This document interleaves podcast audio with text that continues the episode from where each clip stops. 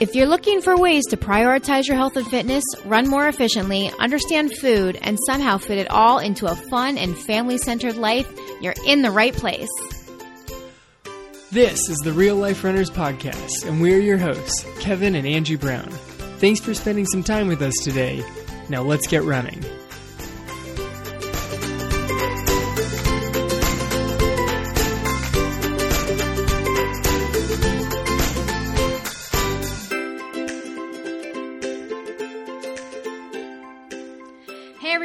Thank you so much for joining us today on episode number 40 of the Real Life Runners podcast. Can you believe we've made it to 40 episodes already? This is impressive. I know. So, our topic for today stems from an old Buddhist saying that, and the Buddhist saying goes, before you become enlightened, it's your job to chop wood and carry water. Am I phrasing that correctly? I'm paraphrasing, I'm sure. Yeah, you got you got Right. a lot of words to it. It's a very short statement. I mean, the statement is something to the effect of before enlightenment, chop wood, carry water. There's not a lot of uh, extra words thrown in there. Oh, surprise, surprise. I added more words where it wasn't Yeah. necessary. Be- before enlightenment, chop wood, carry water. After enlightenment, chop wood, carry water. okay, and how does that relate to running? Uh, it's the idea that whether you've you've reached your goal, you're on your way to the goal, whatever point in the in the season of training you're at, there are fundamentals that you need to do. The the key is that you have to keep putting in the work. Right. And so Kevin came up with this phrase the other day. I forget why you even brought it up. Do you remember? Mm, It was not related to running. Right. And so I just said, "Oh, I like that a lot. We should make a podcast." And so So I made an outline. here we are. so let's see how this goes. So chop wood carry water. Basically what that's saying like kevin said it's all about the fundamentals of the daily work. You know back in the day when buddha lived like they had to chop wood and they had to go down to the to the stream. They had to walk miles with jugs on their head right? And then come back with it just reminds me of the jungle book but anyway mowgli. So um and that's what they had to do every day in order for them to survive. They had to chop wood so that they could make fires and stay warm and they had to go down to, and get water and bring it back every single day otherwise they wouldn't survive And, and that's what everybody had to do. It didn't really matter what position you were in. Those were the things that had to get done Well, during the course of the day. yeah but if you're a sultan you're not doing that Well, no, but I mean, it's still the stuff that has to get taken care of. right somebody's got to do it Someone's got to do the work, and it's it's not cool. It's not the the work that you're going to brag about. Oh well, I, I made sure I got that done. Like, I'm you don't see a lot of people posting on their Instagram, "Oh, mowed the lawn," and yet everybody has to get their lawn mowed and taken care of. or just pay somebody else to do it Sure, but someone's got to mow the lawn. someone's got to mow the lawn it doesn't just magically mow itself Right. Right. So that's part of what we wanted to talk about today is just all of the ho hum, slummity slum daily activities that we need to do in order to support ourselves as runners and as parents as well. I think there's a lot of relation to parenting. Oh yeah, there's a big parenting aspect to this one. I mean, it's the it's the stuff that has to get done. You gotta you gotta make the kids lunch and pack it up, and well, you have to make the kids lunch and pack it up. I I don't take care of that one, um, but someone's got to put it put it together. The kid's not eating, and it's not like Right. up and and let's snap a selfie of making the lunch, Right. but it still has to get done. Right. And do the dishes and empty the dishwasher. Fold and- the laundry, Oh, the laundry. and then fold the laundry some more, and fold the Oh, laundry the some more. laundry, the never-ending laundry. Anyway, okay, let's let's go back to running. All right, so so number one, the the big thing that we should start to think about here is to avoid the allure of the internet-worthy workout. I like the way you phrase that in your outline. Well, I mean, there's a couple of different sites that I, I like to look on, and they're they're fun. You know, the one gives you workout Wednesdays, and I got another one that has literally workout of the day. Every single day they post a workout, and no one's ever posting went for an easy ten miler, did some drills afterwards, foam rolled. Like I see that though on, on some of my Instagram people that I follow. follow. Okay, but most of them on on the like the big like FloTrack I think has one where every Wednesday they come out and it's it's some professionals superhuman effort or you know it's the college programs it, it was the the repeat miles that they did and there are these phenomenal workouts that people put it's not the weekly workouts posted is not the grind of just I had to get in some mileage. Right. And that's why the grind is so important though for for us to post that. I know that I'm somewhat guilty of this as well on our Instagram page. If if you guys don't follow us on Instagram, you can check us out at Real Life Runners. And you know, I tend to post the workouts, the speed workouts, because, like you said, those are like the sexier, more fun workouts to They look cool. right?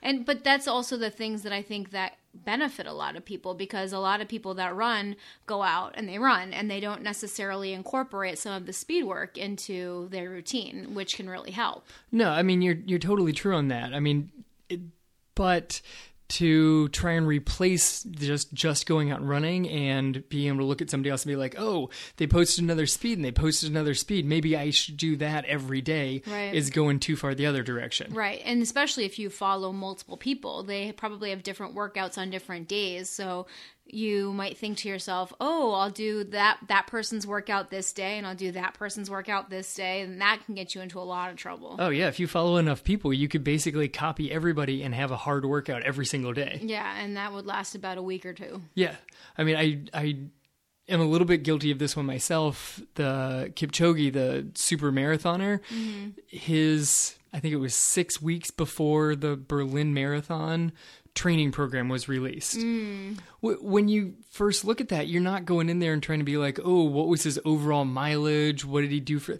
You go in there, and you're like, "Oh, what what, were the magic workouts?" Right. What workouts did he do? he doesn't have magic workouts he puts in the work every single day that Right. was the biggest takeaway like if you really like took a step back and looked at it it was phenomenal how consistent his workouts were Right. it wasn't that something oh oh in week three that workout stood out it was the same stuff over and over and over again Right. And like you said, they just released the last 6 weeks. What about the last 20 years? Yes, exactly. Well, and that's that's another issue I've got with the whole workout Wednesday is there's no context, uh-huh. and it's always magically, perfectly, successfully completed. You know, oh well, the goal was to do five by mile in five minutes, and the results were 455, 56, 53, 52. Like, oh, perfect, they nailed it, and they were just slightly under on every single one of them. That's not what happens every time someone goes out there. Not every time, but when it does happen, it feels darn good, and, And you, you- want to brag about it. Yes, and you'd like 7 million people to be able to see it as quick as possible. So you want to put that up there. But how many pro athletes put their workout? This was the plan and this was the result. Yeah. You know, oh, I was aiming for eight times a thousand. I got in three times a thousand at slower than average. And then I had five miles easy because I was done for the day. Right. You don't see that. You don't see that as much, but I think that it is starting to come out a little bit more now with social media because I think that more and more people are gravitating towards people that are real. Yeah. You know, not just the superhumans out there because these professional athletes are wonderful and I mean, they are role models for all of us in so many ways, but their lives are not like our lives. And I think that that is a huge thing that a lot of people are gravitating towards is people that live real lives and are real yes. you know and, and that's part of what we're trying to to spread out there as well like it's okay if some of those workouts aren't ideal It, it very much so. Yeah. And if you look at some, even some of these, you know, professional athletes that post their workouts all over the place, you're starting to see the ones that have a bigger following are periodically posting. This workout went terribly. Right, right. And I and I think that people really appreciate that because then they know that even the pros have bad days as well. It brings an actual connection because otherwise, you know, the the mid packer or even the like age group category kind of person doesn't have any sort of actual feel towards the elite. They're just somebody who does these whole different workouts and everything always goes perfectly. Right, right. And I think that part of the importance here is to understand the importance of your daily effort. So, understanding that every day that you go out and run, you are becoming a better runner. Even if the run does not go that well, even if you have to adjust the workout on the fly because you're not hitting your times, even if your schedule that day has you going out for just a quote unquote boring easy run where you're just you know hitting an easy conversational pace That a lot of people call those junk miles you know that but understanding that all of that is still important and all of that is making you a better runner. Yeah, I mean, when you head out, you should have a, a purpose for the day. You should have your short term and your long term goals in mind.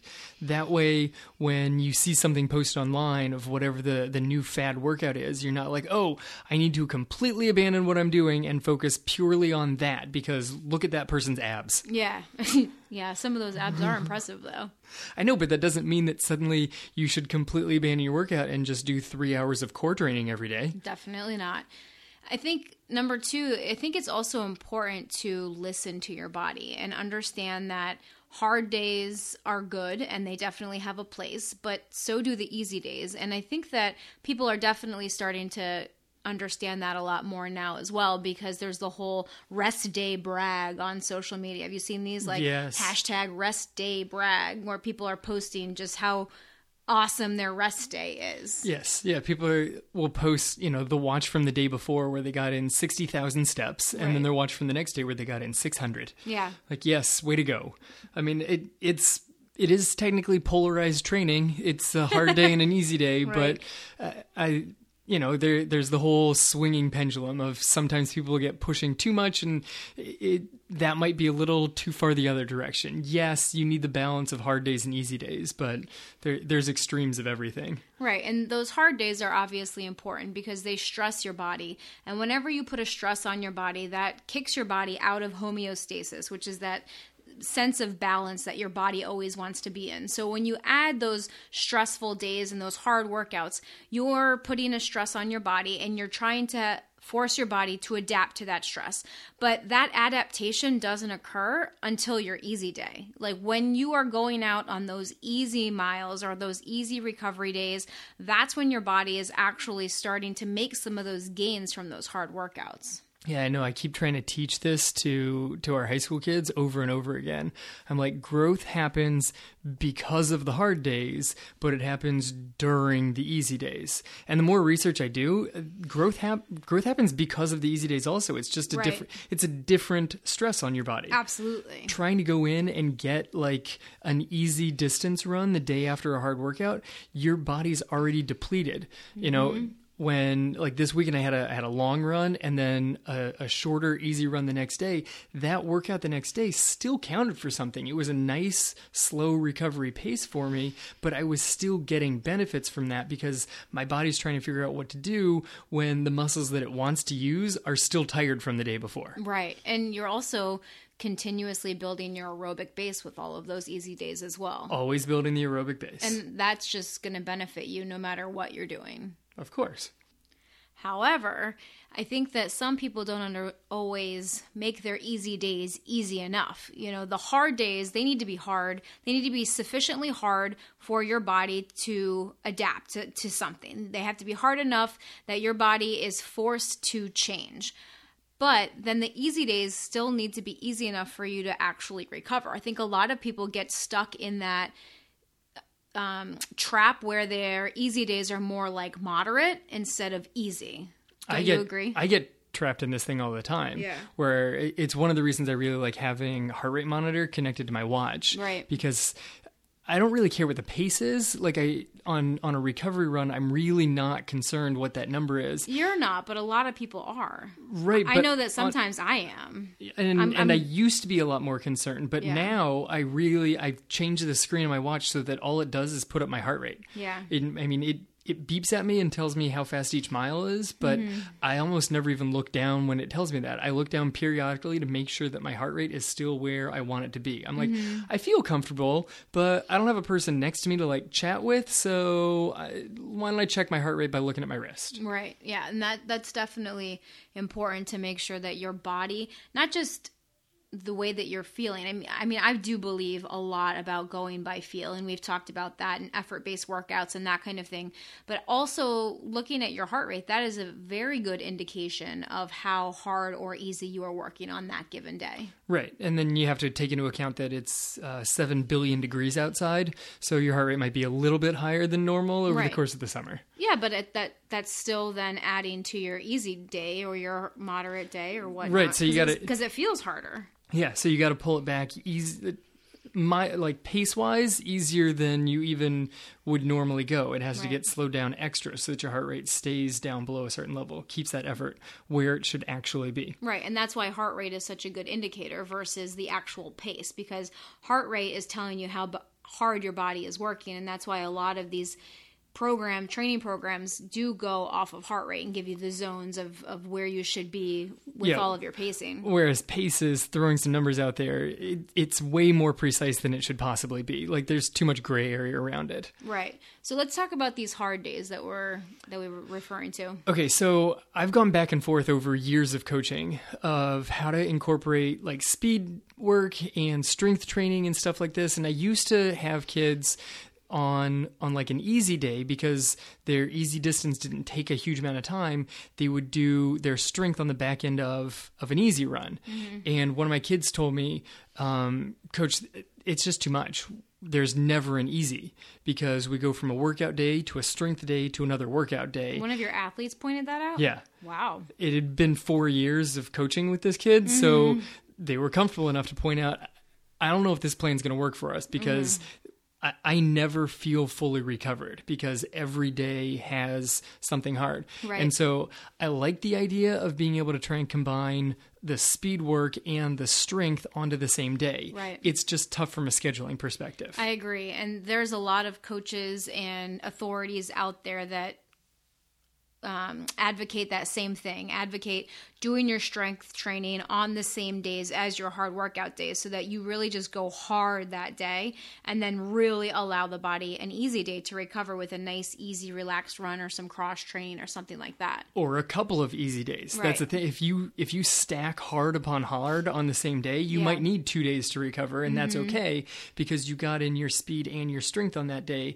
Now make sure that you have time to recover, even if that means you need a full rest day in there of not doing anything. Right. But like you said, from a scheduling perspective, and the fact that we're all real life runners with families and responsibilities, that's dedicating a lot of time because typically. I need these two and a half hours blocked out of my day now. Right. I mean, because typically the speed workouts take a little bit longer than the regular just easy distance runs. I mean, you're running at a faster pace, but you also have to throw in recovery time and if, if you're allowing for walking or anything like that. So sometimes those speed workouts take longer than the normal distance days. Definitely. If you're really hitting that higher pace, when you hit walking breaks, the, the recovery time just really adds it up. Yeah. I mean, hill repeats that I was doing the other day, I was doing 200 meter hill repeats, but each repeat then it had two and a half minutes of walking. Right. Your hard on was 30 seconds. Right. And then it was two, 230 of walking. Yeah. So, I mean, I'm covering 200 meters, but it's taking me three minutes to do it. Right. Well, 400 meters total. Yeah. Yeah.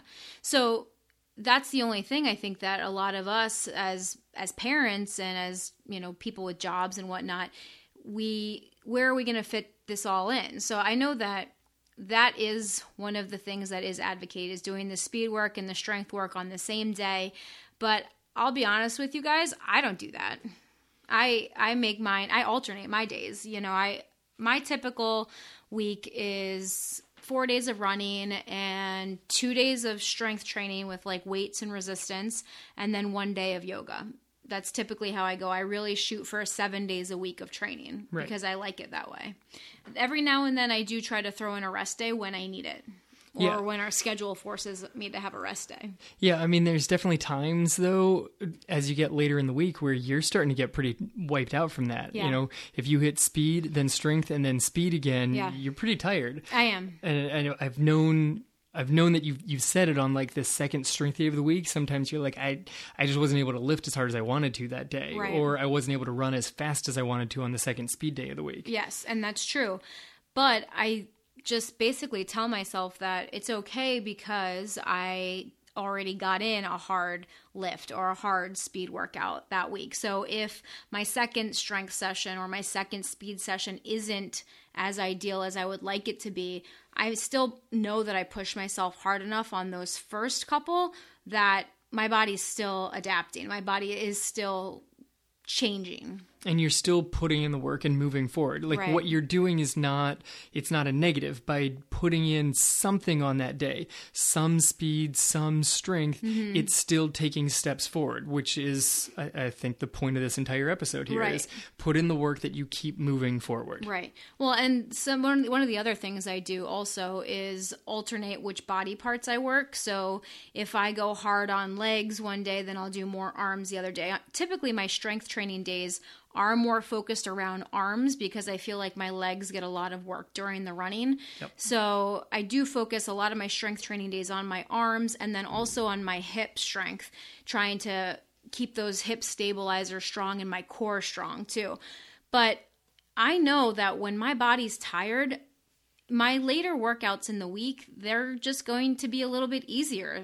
And that's okay, you know, or they might be more um, time based versus repetition based. Uh, I'll do, instead of forcing myself to do 10 repetitions of each exercise, I'll say, okay, I'm going to go for 30 seconds. And however many reps I get in, then that's what I get in. And I'll allow myself to go at a little bit of a slower pace. Or I'll throw in some um, HIIT training to stress more of the cardio system ver- during that workout versus just purely strength training that day.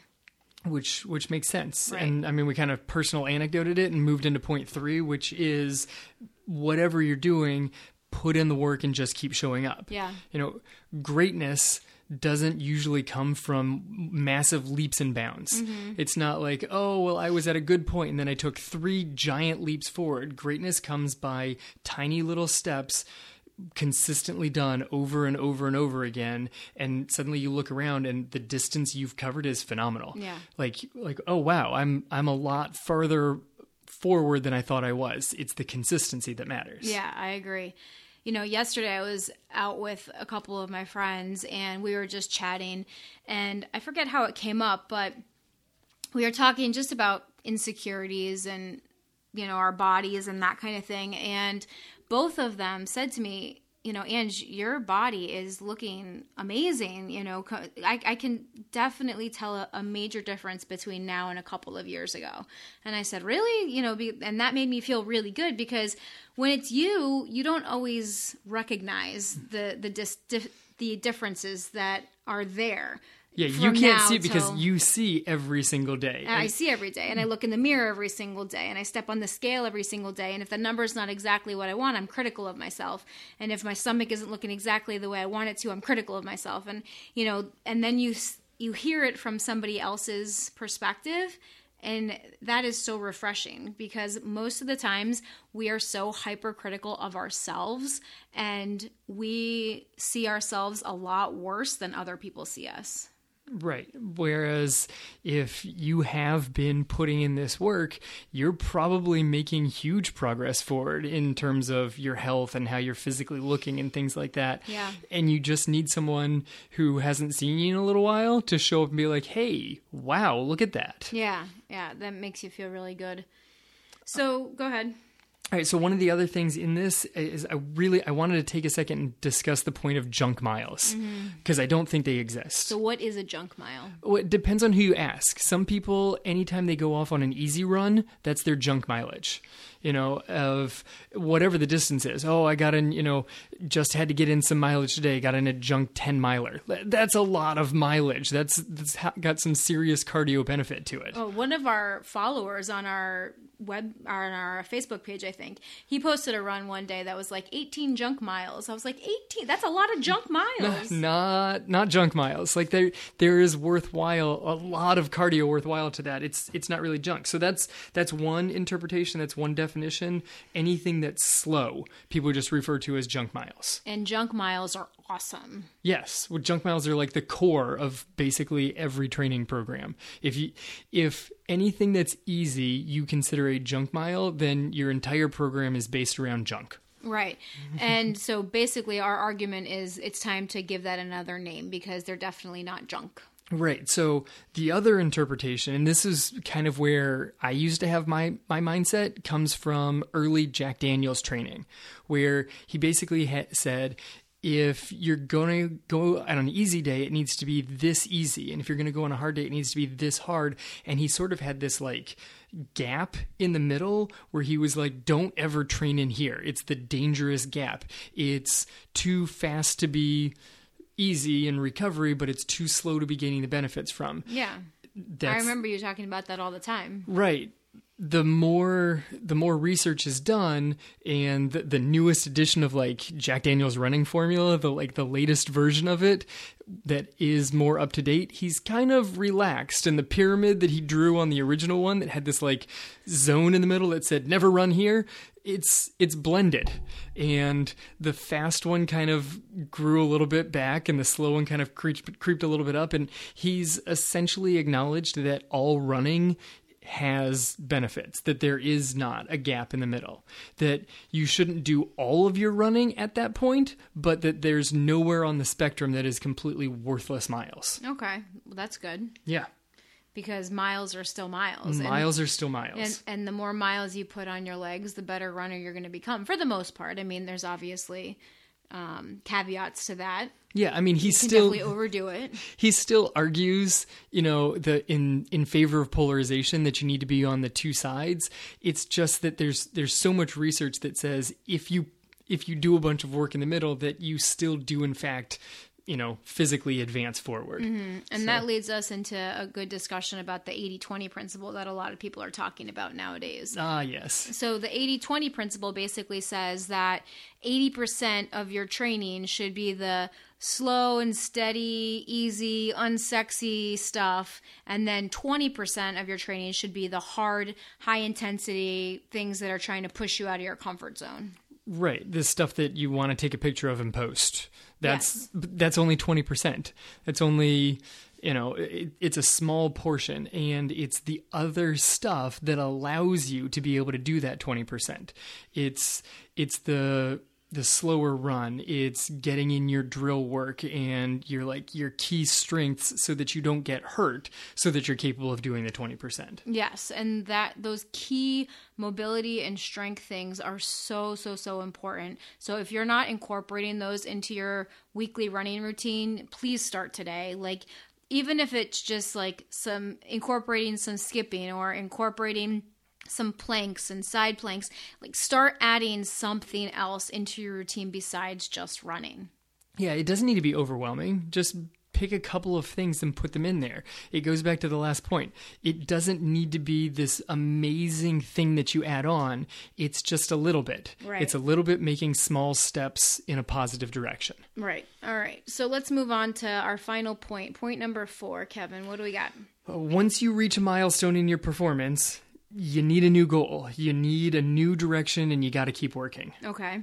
And that's just basically to help keep us motivated to keep training, right? Yeah, I mean, I I remember a, I read a snippet of an interview with uh, Bob Kennedy, like a great American distance runner from the early to mid '90s, and he basically said that he put in this tons of work and became like the first American ever under 13 minutes in the 5K. He was like the standalone stud of American distance running.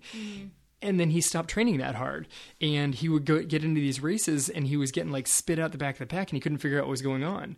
He's like, "I put in all the work," and he it finally clicked, and it was like, "Oh wait, I put in all that work to get there. I need to put in as much work just to stay there." Yeah. That's the key for sure. Getting there is the first battle, and then staying there is the second battle, and then advancing further on, that's the third battle. Yeah, I mean, if you if you picture your goal as like trying to get to the top of a mountain, if you push a rock to the top of a mountain and then you don't keep pushing, it just rolls back. I agree, but I think one thing that's worthy of pointing out here also is that a lot of people don't know where the top of the mountain is.